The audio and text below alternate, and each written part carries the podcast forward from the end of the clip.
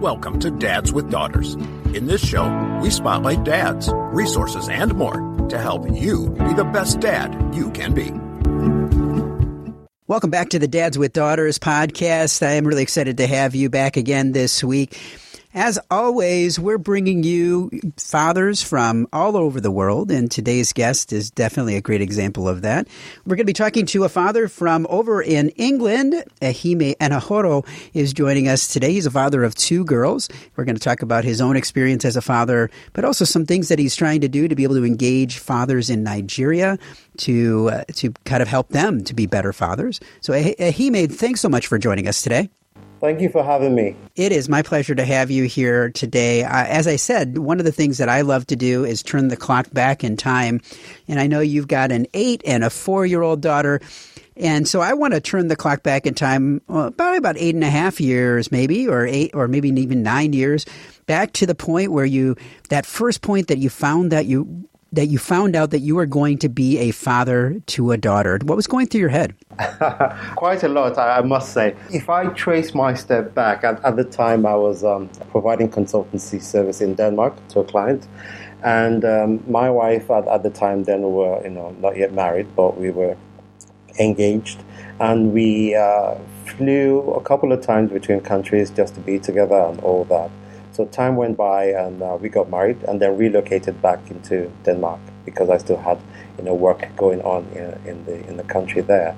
And um, when we found out we were expecting, I think it was uh, pretty much more of a, a shaky moment because um, we were in Denmark, but then our home country, England, you know, pretty much uh, uh away from home, if I would say. And so we had to place a time on our stay in Denmark until we relocated back to the UK. So it was a great moment. Uh, we had uh, family around, we had friends.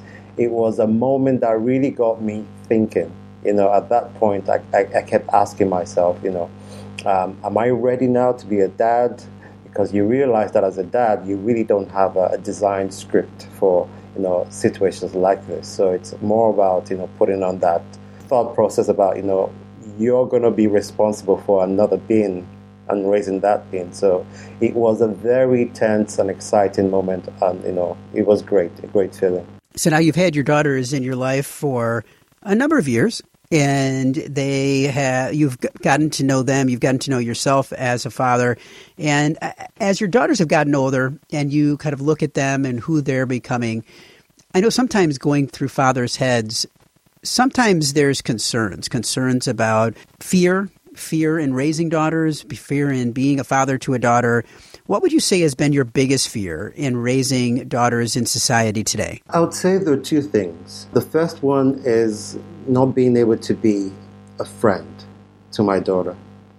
Uh, because I realized that if you can overcome that hurdle, then you've solved pretty much 50 to 60% of any challenge associated with the father daughter relationship and the society.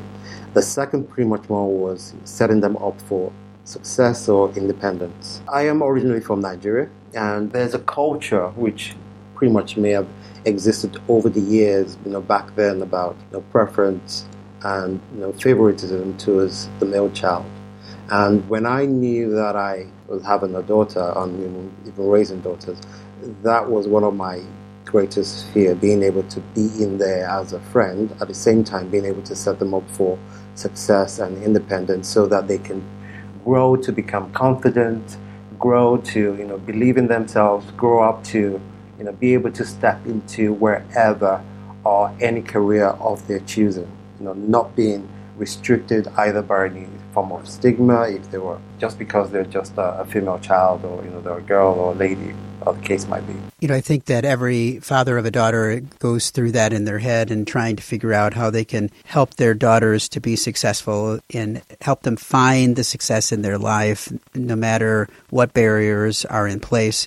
As you have been raising your daughters, as I said, you have an eight and a four year old. So as you have been raising them, what would you say has been the hardest part that you found in being a father to a daughter? I would say one of the hardest things that I've experienced is being able to think like they are. These are girls, these are kids, they think differently, they act differently, and there are loads of questions. And one of the most challenging aspects is trying to communicate exactly things in a way that still keeps them confident, that still keeps them staying positive. For example, my, my daughter could simply uh, observe something either when we're out or wherever that might be, and she sees something and then says, Oh, dad, why is that lady doing this or why? And then I would have to go into a state where I have to explain that. But I explain that from the perspective of being loving, being uh, careful, that I'm not implanting um, a thought that might not be positive. And so I think it's pretty much more communicating the right things across in any given situation. Now, you and I were talking right before we started about the fact that that you and your daughter were sharing a memory today. That your daughter was trying out for a Christmas pageant of sorts, and memories are so important. And being able to create those memorable experiences and have those memorable experiences are so important with our daughters. What would you say has been the most memorable experiences that you've been able to share with each of your daughters? I think we've, over the years, we've had lovely memories uh, together, but I think um, the most special ones are often around their birthdays. Just before I go into that, I'll share a little bit about you know the event that they went for today.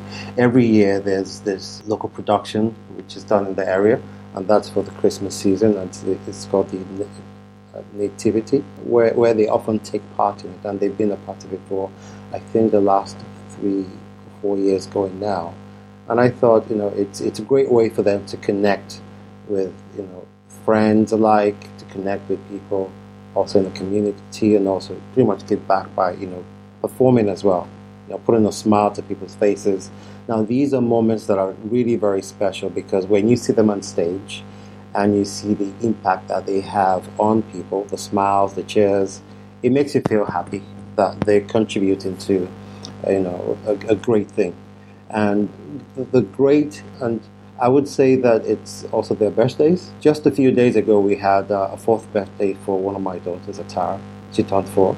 And it was one of those moments where you sit with them for a meal, having the cake on the side, and you just gets you thinking, gets you, you know, wondering where would things have been if, you know, you probably made a different choice or, you know, just thinking about your future. It, these are very wonderful moments.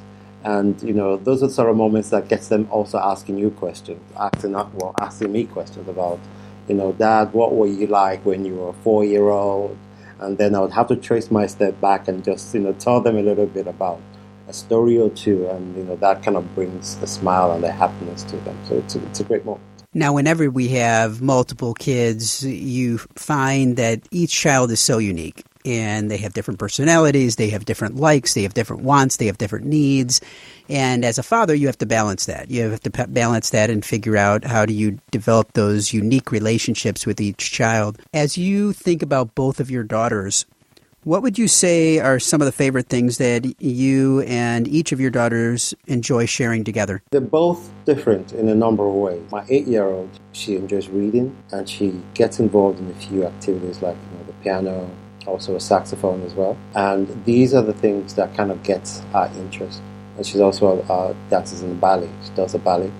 And um, these are moments that we tend to share together, you know, when I take them for our activity we get to talk about the activities that she's involved in, if it's the ballet, if it's uh, the piano, or a moment where we just sit and read a book.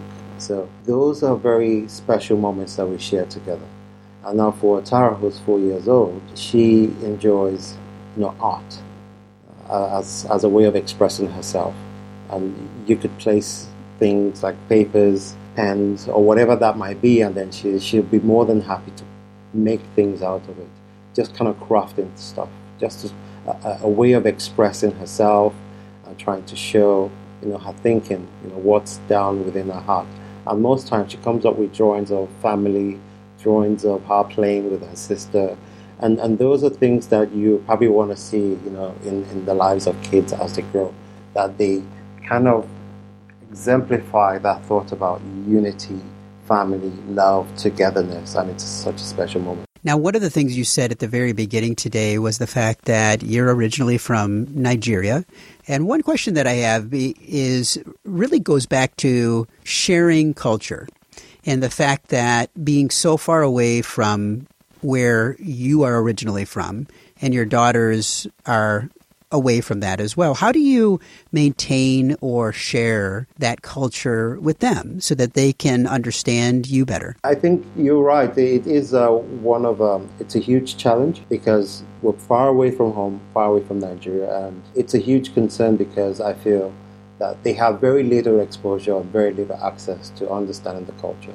And one of the ways that I kind of get them close to it or have, get them to have a taste of it is through video production through programs where they watch things about programs about the Nigerian culture, if it's music, if it's drama, or a, a movie. So they tend to see things and ask these questions, and that gives me an opportunity to actually share about how things are in Nigeria and how they're different.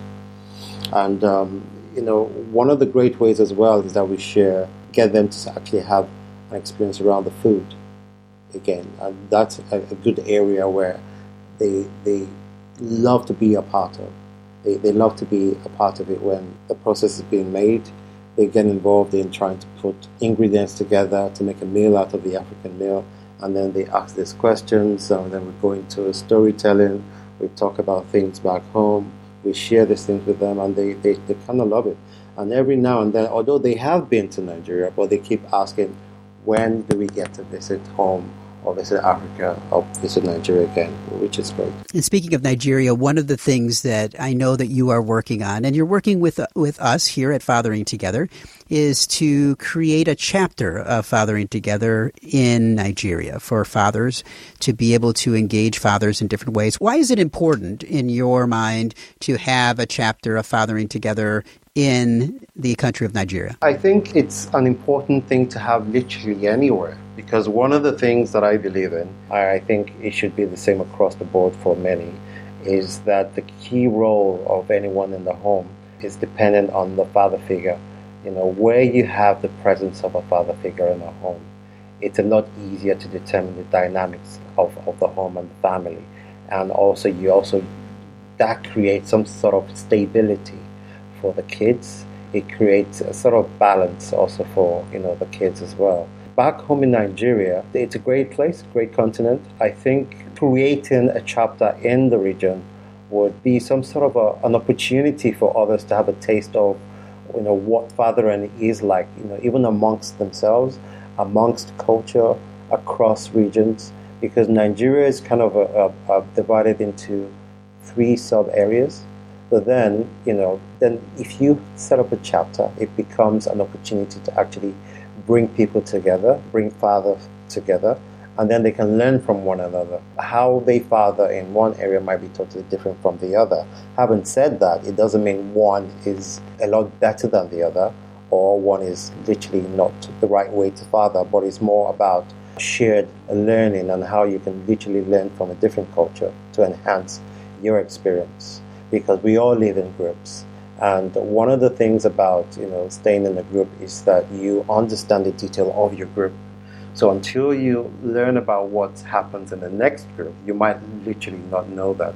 And so setting up the chapter creates an opportunity for holding workshops, holding seminars, to have this sort of conversation and learn about people's stories, learn about people's journeys, and how that could literally be you know incorporated into what each other do in their homes, in their lives, and how to better themselves as well. Seeing that you've lived in both Nigeria and now in, and also in in numerous other countries, how do you see the difference between how people father in Nigeria and where you live today? There's a huge difference there, to be honest. One of the things I've observed in the West is I've said this before to a friend, I will say it again. Fathering in the West, I would say, is a lot easier than fathering in Nigeria. A father who fathers two kids in Nigeria has more responsibility and more challenges than a father in the West or in England with four kids or five kids. And the difference or the, the reasons for that is that, you know, back in, in Nigeria, which is a developing country, which is great, there, there's so much you know, to look forward to so much happening. But then there are limited resources, which is pretty much available to those in the West. Um, things that can literally, you know, make their roles as father a lot easier is, is either lacking. There's a challenge around infrastructure. There's a challenge around the things that could literally make the role of a father more, you know, enjoyable there's quite a lot that, are, that is missing, really, you know, from a father figure in Nigeria. And so when you look at the father in Nigeria, he's pretty much defined as the head of the home. He's more like the, the warrior king. He's out there trying to fend for himself and fend for his family, you know. And um, he's more the figure who kind of tries to ensure he provides, he protects, He's trying to oversee everything to make sure everyone's happy, everyone's heading in the direction that they should, which is the same literally, you know, obviously in the West. But then it's oftentimes, you know, the infrastructure, the resources, access to information, access to resources that makes it a lot more different and difficult. Now, I know that the chapter has not started yet. What are the steps that you feel that you need to go through to be able to take those next steps, to be able to start bringing people together to build that chapter for Nigeria and see the success for the chapter as we move forward? I think the first thing which we're doing now, the first thing pretty much more is information gathering. But that's the very first step is trying to understand, you know, what do people actually think about a concept like this? You know, what are their questions? What are their concerns? So it's more conducting the user research into you know what's available around fathering figure or fathering and what do they think about a concept like this. So it's gathering information, gathering uh, what's re- required to actually have it set up. I know that we have to go through a process of registering with you know the body responsible for organizations back in Nigeria. And also, we need to actually think about a couple of things.